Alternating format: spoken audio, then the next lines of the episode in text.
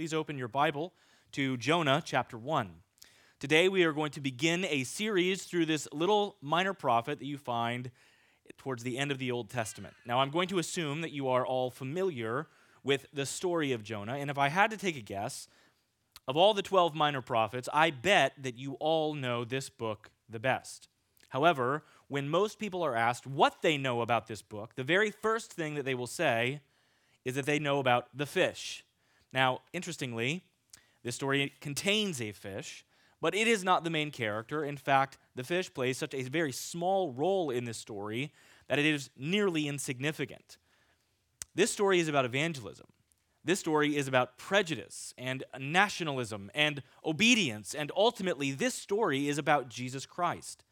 The book of Jonah is a story of a prophet who rejected his calling and attempted to escape by running from the Lord. And in this first chapter, we see his disobedience on full display. Spoiler alert today, we are going to focus our attention a great deal on obedience to the Lord.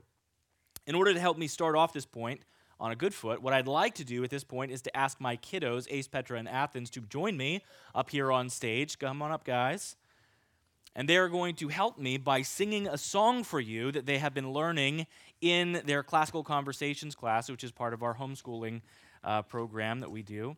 And they're going to stand right up here and they're going to sing a song that they've been learning there. Can you sing for them? Ready? One, two, three, go.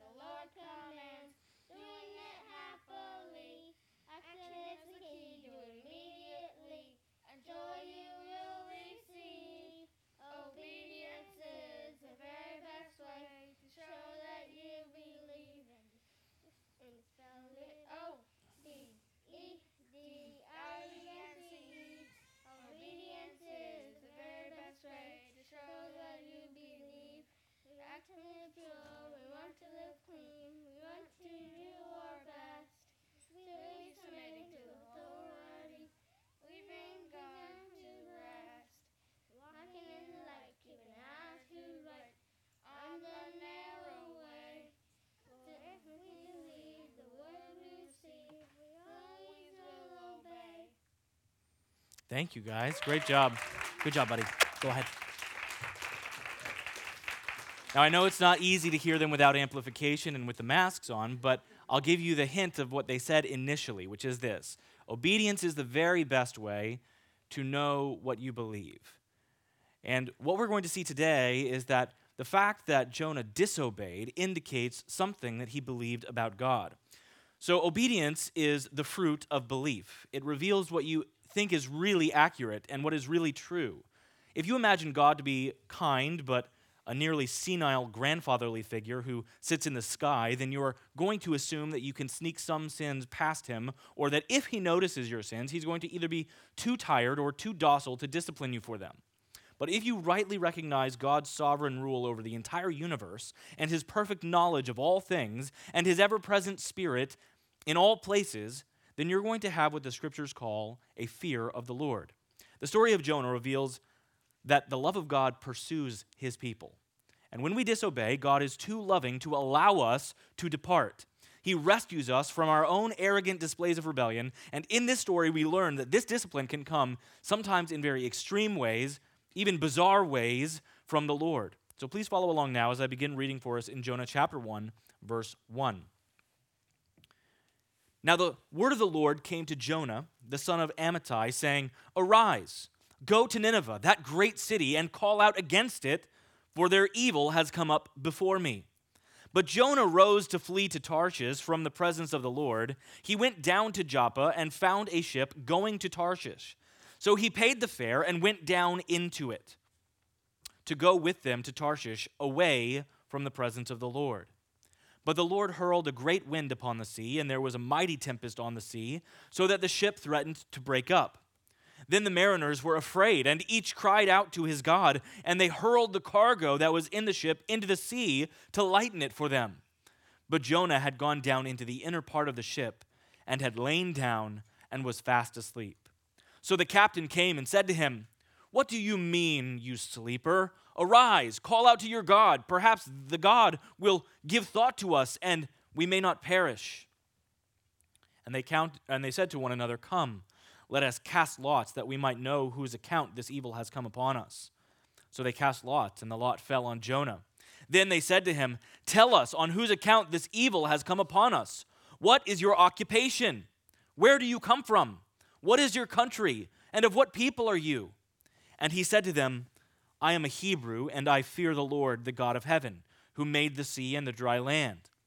Then the men were exceedingly afraid and said to him, What is this that you have done? For the, man, the men knew that he was fleeing from the presence of the Lord, because he had told them. Then they said to him, What shall we do to you, that the sea may quiet down for us? For the sea grew more and more tempestuous. He said to them, Pick me up and hurl me into the sea. Then the sea will quiet down for you. For I know it because uh, for I know it is because of me that this great tempest has come upon you. Nevertheless, the men rowed hard to get back to the dry land, but they could not, for the sea grew more and more tempestuous against them. Therefore they called out to the Lord, O Lord, let us not perish for this man's life, and lay not on us innocent blood, for you, O Lord, have done as it pleased you. So they picked up Jonah and hurled him into the sea and the sea ceased from its raging. Then the men feared the Lord exceedingly, and they offered a sacrifice to the Lord and made vows. Let's pray. Our God and Father in heaven, we ask that today, as we come to your word, that you would help us to understand it. I pray, Lord, that you would help us to guard against the prideful idea in our minds that we have an awareness of this story, therefore, we know everything necessary to live by it. Father, I pray that you would humble us today, show us something new from the text today, show us something that will conform us to the image of Christ today. And Lord, we can only do this by reliance upon you. We have an expectancy, Lord, for your work to take place today in this service. And Lord, we pray that you would indeed come and work in our hearts this morning. In Jesus' name we pray. Amen. Let's just start by getting a little bit more familiar with our main character in this story, will we? His name is Jonah. And this story about Jonah is not just an epic poem. It is not just some kind of a parable. This is a literal event with a literal man who lived in literal history. This is a story that really took place, as crazy as it might sound. We first learn about Jonah in 2 Kings chapter 14, and we see that he was serving in the 10 northern tribes known as the northern kingdom of Israel during the reign of Jeroboam II. Now, to put that in context, that means that his ministry would have overlapped with the tail end of Elisha's prophetic ministry. Now, you will remember that when Elijah was a prophet, that he began ministering in a very specific way. He thought he was the only one left who had not bowed the knee to idols. But then the Lord reveals to him, actually, you're wrong. There are 7,000 that have not bowed the knee. Well, that's still a very small and insignificant minority numerically in that nation. So, what does he do? He, under the leadership of the Lord, starts something called the School of the Prophets. One of those students of his was called Elisha. Elijah, Elisha is raised up to take over the mantle from Elijah, and he continues on in the school of the prophets. And it doesn't ever tell us this in the scripture, but it is very likely that Jonah is one of the students from that school. The prophets that were going all throughout Israel teaching and training the people were from this school. So it stands to reason that this man was trained directly by the words and the work of Elisha. So this man was filled with wisdom, and he was filled with the word of the Lord to give it to the people. Due to the timing of this prophet, we know that Elisha was likely his, uh, his leader, and we see that he was proclaiming these words to the king, Jeroboam II. Jonah was the son of Amittai. Interestingly, the word Amittai is the word truth in Hebrew. Therefore, his name literally means that he is the son of truth. And then he takes truth to the nation. He, meaning Jeroboam II, is being spoken about here in 2 Kings 14 when we are introduced to Jonah, where it says, He restored the border of Israel from Lebo Hamath as far as the Sea of Arabah, according to the word of the Lord, the God of Israel, which he spoke by his servant Jonah, the son of Amittai, the prophet who was from Gath Hepher. Now, pay attention here. This is what we learn about Jonah's ministry, about his prophecies that he gave during that time. For the Lord saw the affliction of Israel was very bitter, for there was none left, bond or free, and there was none to help Israel. But the Lord had not said that he would blot out the name of Israel from under heaven. So he saved them by the hand of Jeroboam, the son of Joash. So we know that the ministry of Jonah was to declare that even though they had been embattled, they would not be defeated. Now, here's the question when it says they were going to be saved, saved from whom? Now, you have to understand that Israel was like a political football during this time that was being kicked back and forth between the people of Egypt and the Assyrians. And the Assyrians were well known as the most bloodthirsty and aggressive nation in the entire world. But the Lord spoke through Jonah that God would preserve them in the face of this impending danger. But there were also prophecies that were arising during that time, and that's some of the things that we find in the other minor prophets, that there would be an eventual downfall of Israel and it would come to the Assyrian Empire. So Jonah hated the Assyrians. He looked to them not only as a national enemy that had already attacked them, but as the ones that he knew would eventually destroy them. So he was disgusted by their wickedness and their godlessness, but he was also furious that these people would be the ones that God would use to eventually raise them up, bring them in, and crush his own descendants. Now, this is why it would have been so shocking and disturbing to Jonah to hear what God says in verse 2 when he says, Arise, go to Nineveh, that great city, and call out against it, for their evil has come up before me. Now, Nineveh is the capital city of Assyria. But you might read that and say, but wait, wait a minute, doesn't that sound like the dream job for a prophet? God just said you get to go and call out against your enemies because their sin has come up before me. God was angry with them. Why would Jonah not want to go tell these people, My God is mad with you? In order to understand this, we actually need to jump forward a little bit, all the way to Jonah chapter 4, verse 2. And it says, He prayed and said to the Lord, Oh Lord, is this not what I said when I was yet in my country? That is why I made haste to flee to Tarshish, for I knew that you are a gracious God and merciful slow to anger, and abounding in steadfast love, and relenting from disaster. So he didn't want to go tell these people about the judgment of God because he knew that God would use that to cause them to come to repentance. Now, I used to think that Jonah was simply a fearful man. I used to think that he was afraid to go to Nineveh because he was nervous about what these people might do to him. I always thought of him as a wimpy guy who kind of shook in his boots when he was told to speak to this powerful king in the most powerful city, in the most powerful empire in the world. But that is not his problem. In order to illustrate, allow me to take you back to the very distant past, the year 2000. Now imagine that you knew what was going to happen on September 11th.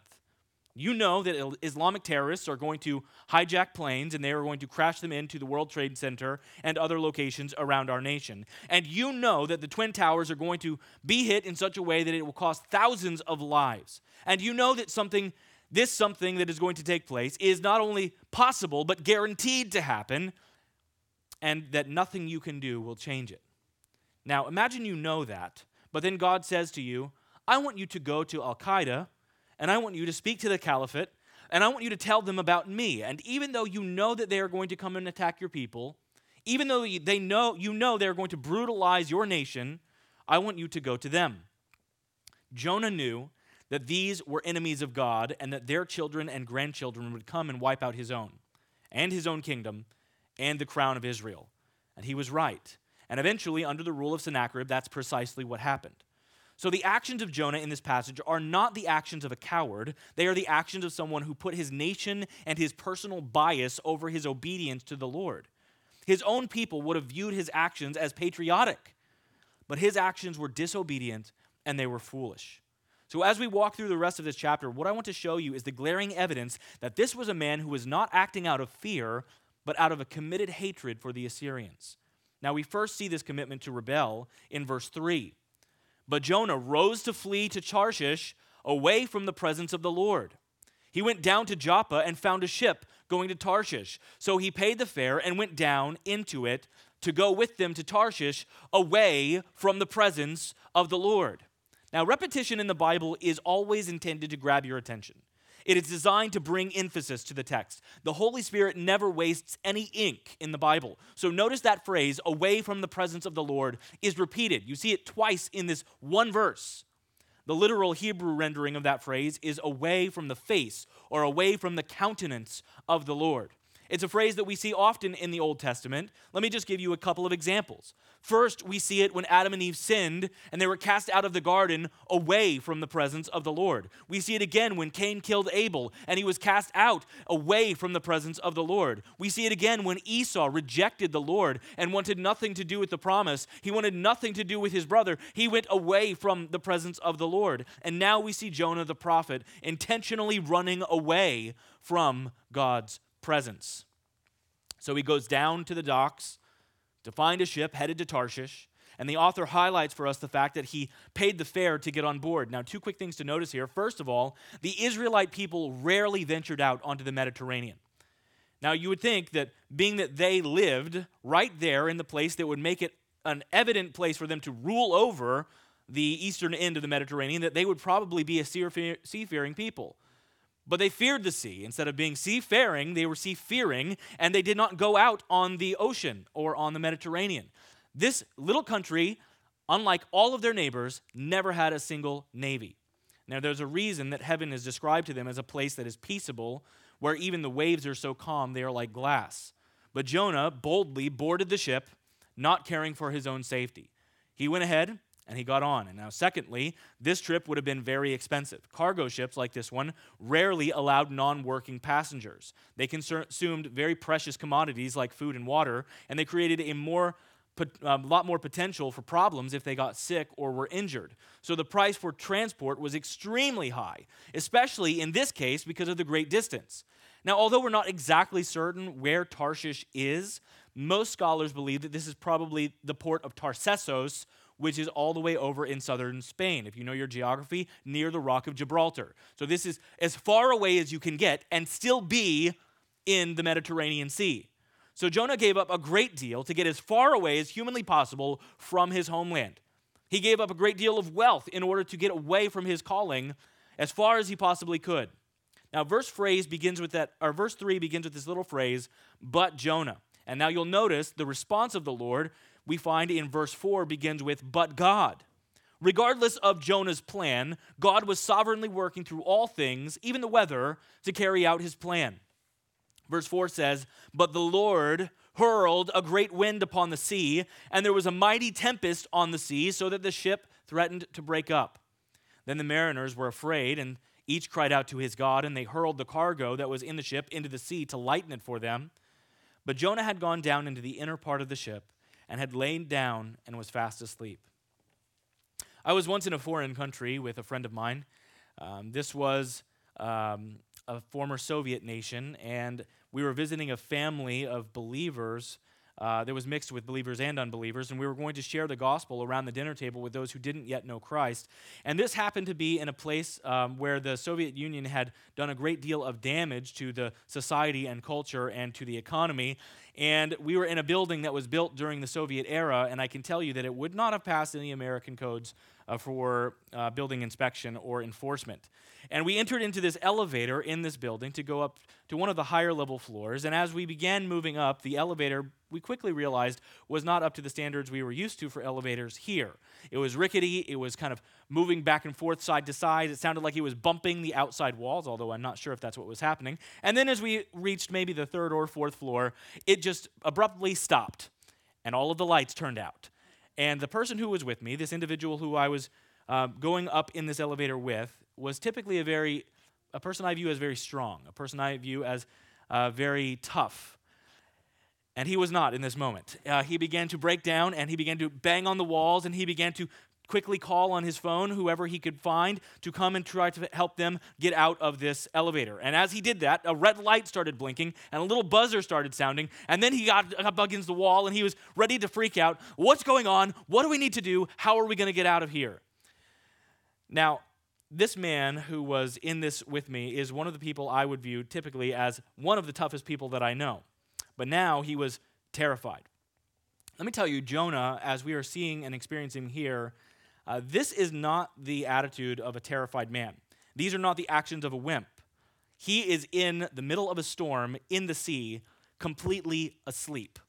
Now, do you remember when Jesus was sleeping in the boat and there was a storm, and his disciples woke him up and they said, Don't you care if we drowned?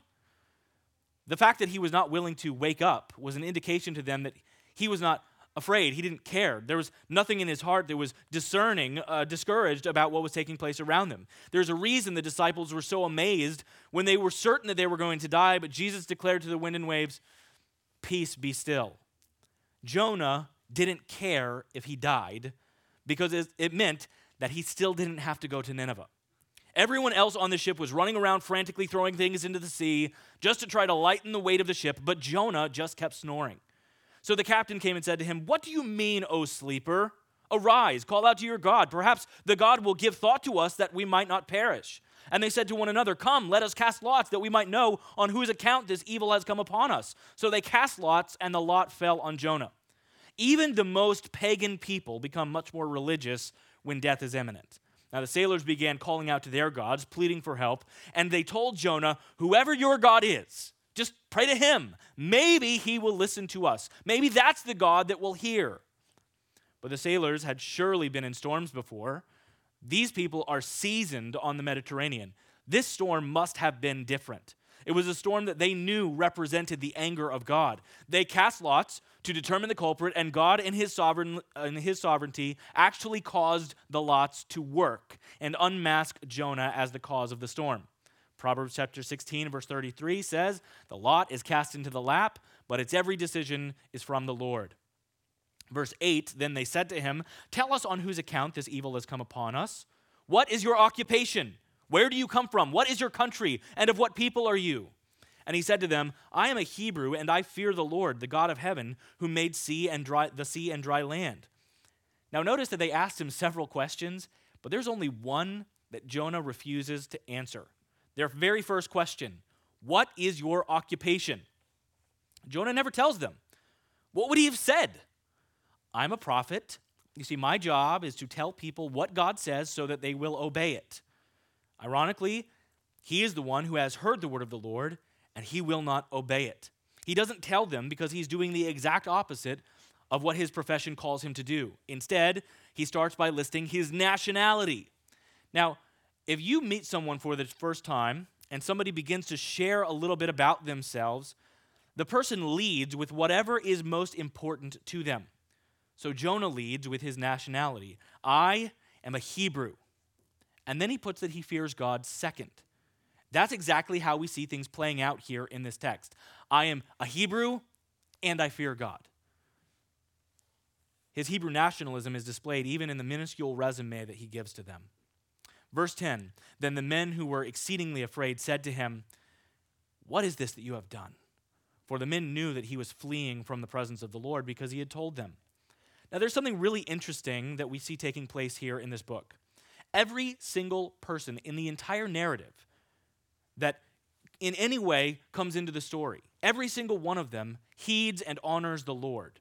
Every single one of them follows what he says immediately every pagan sailor, every Assyrian citizen, everyone except Jonah. The sailors knew the reputation of the God of Israel, and they knew that he was the living God, and that it would be insane to run from him. What have you done, Jonah? Then they said to him, What shall we do with you? That the sea might quiet down for us. For the sea grew more and more tempestuous. And he said to them, Pick me up and hurl me into the sea. Then the sea will quiet down for you. For I know it is because of me that this great tempest has come upon you. These are not the words of a coward. A coward does not say, just kill me. He was a zealot. He was committed to the destruction of Assyria, even at the cost of his own life. He was willing to die for this cause. He did not want those people to experience mercy. So he does not say, just turn the ship around. He says, throw me in. The sailors don't want to do it. Clearly, we see them attempting to go the other direction. They attempt every other possible avenue to protect themselves, but finally they had to relent. And we read in verse 13, nevertheless, sorry, my thing won't work. Nevertheless, they rowed hard to get back to dry land, but they could not. But there is, I'm sorry, I'm trying.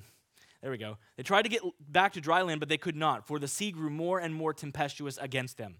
Therefore, they called out to the Lord, O Lord, let us not perish for this man's life, and lay not on us innocent blood, for you, O Lord, have done as it pleased you. So they picked up Jonah and hurled him into the sea, and the sea ceased from its raging.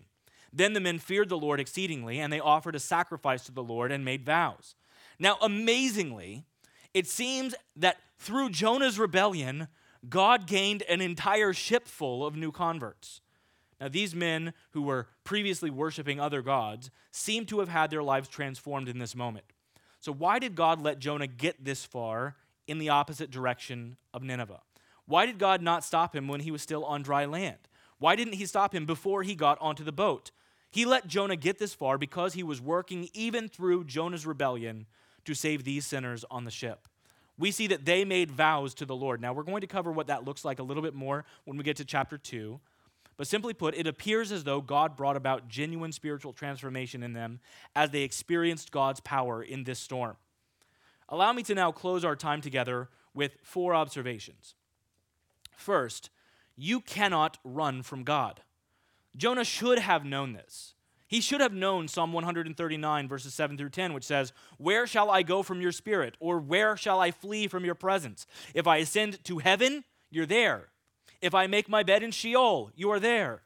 If I take to the wings of the morning and dwell in the uttermost parts of the sea, even there your hand shall lead me, and your right hand shall hold me. Jonah should have known there is nowhere you can go to escape the presence of the Lord. But I want to say to you do you think that you can run? If you think that your sin is sufficiently hidden, or that you have escaped some kind of consequences, or that you can somehow manage to manipulate your way out of God's commands, you must know that God loves his children so much that he will not simply allow you to wallow in that sin. He will stop you. Secondly, God was not willing to let Jonah get away. One of the great promises of God to his people is that he will never leave us or forsake us. If you are in Christ, there is a promise that he who began a good work in you will carry it out to completion in the day of Christ Jesus. Philippians chapter 1 verse 6. Genuine believers can and will fall into sin. Look at Jonah.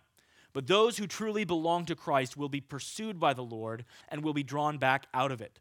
God pursues us through suffering. He pursues us through fellow believers and church discipline and internal guilt and a billion other avenues of circumstance.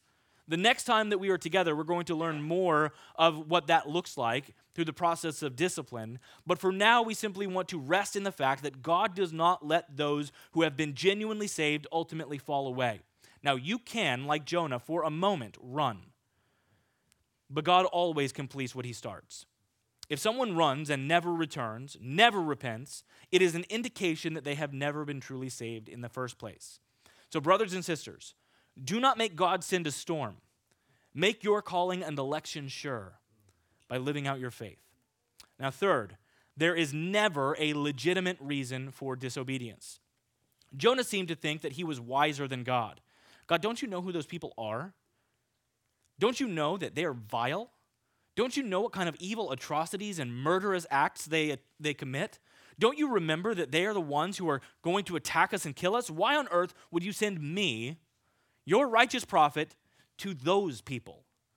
Jonah did not have an excuse to run, and neither do you.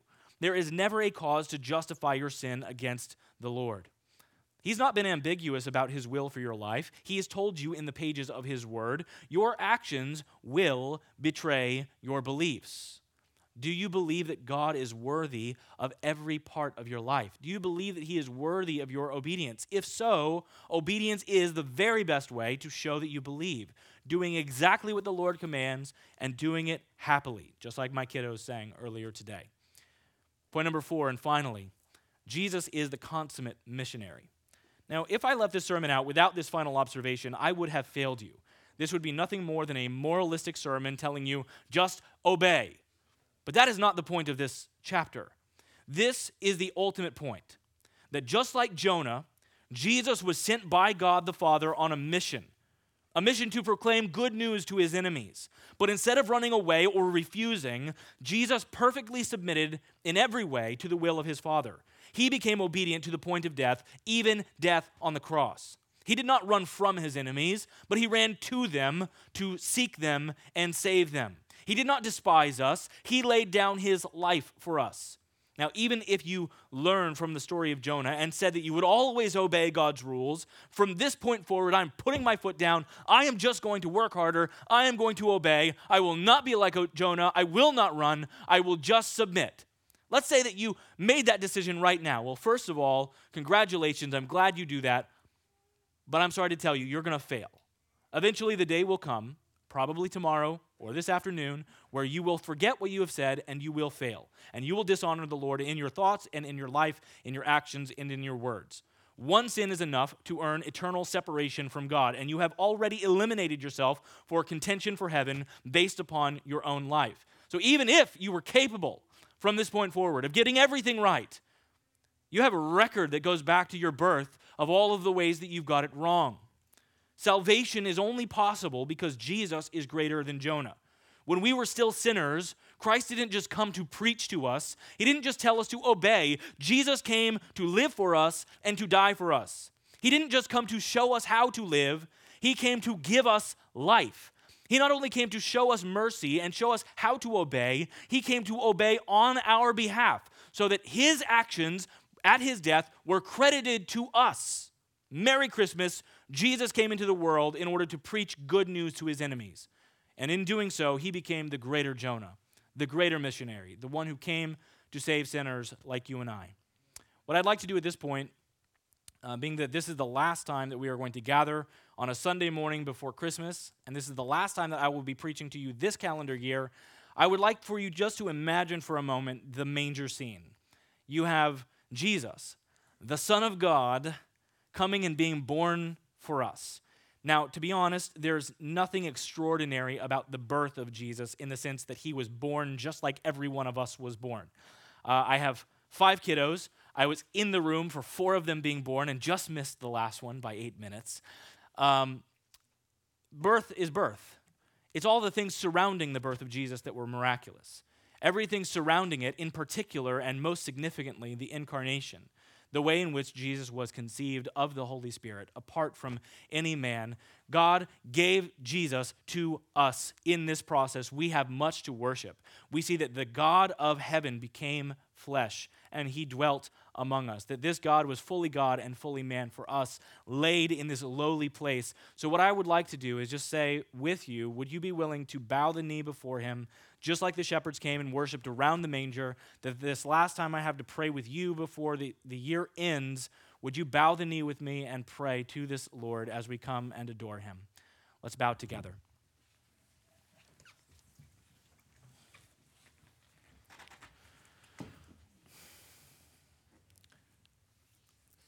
Father God, we are so thankful that Jesus is not like Jonah.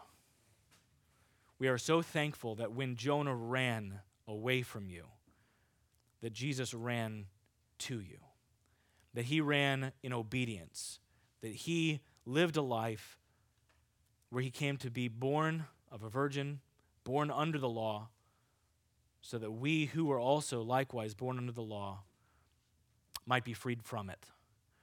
We thank you, Lord, that he obeyed in every way, that in every avenue that we have failed, he walked in perfection.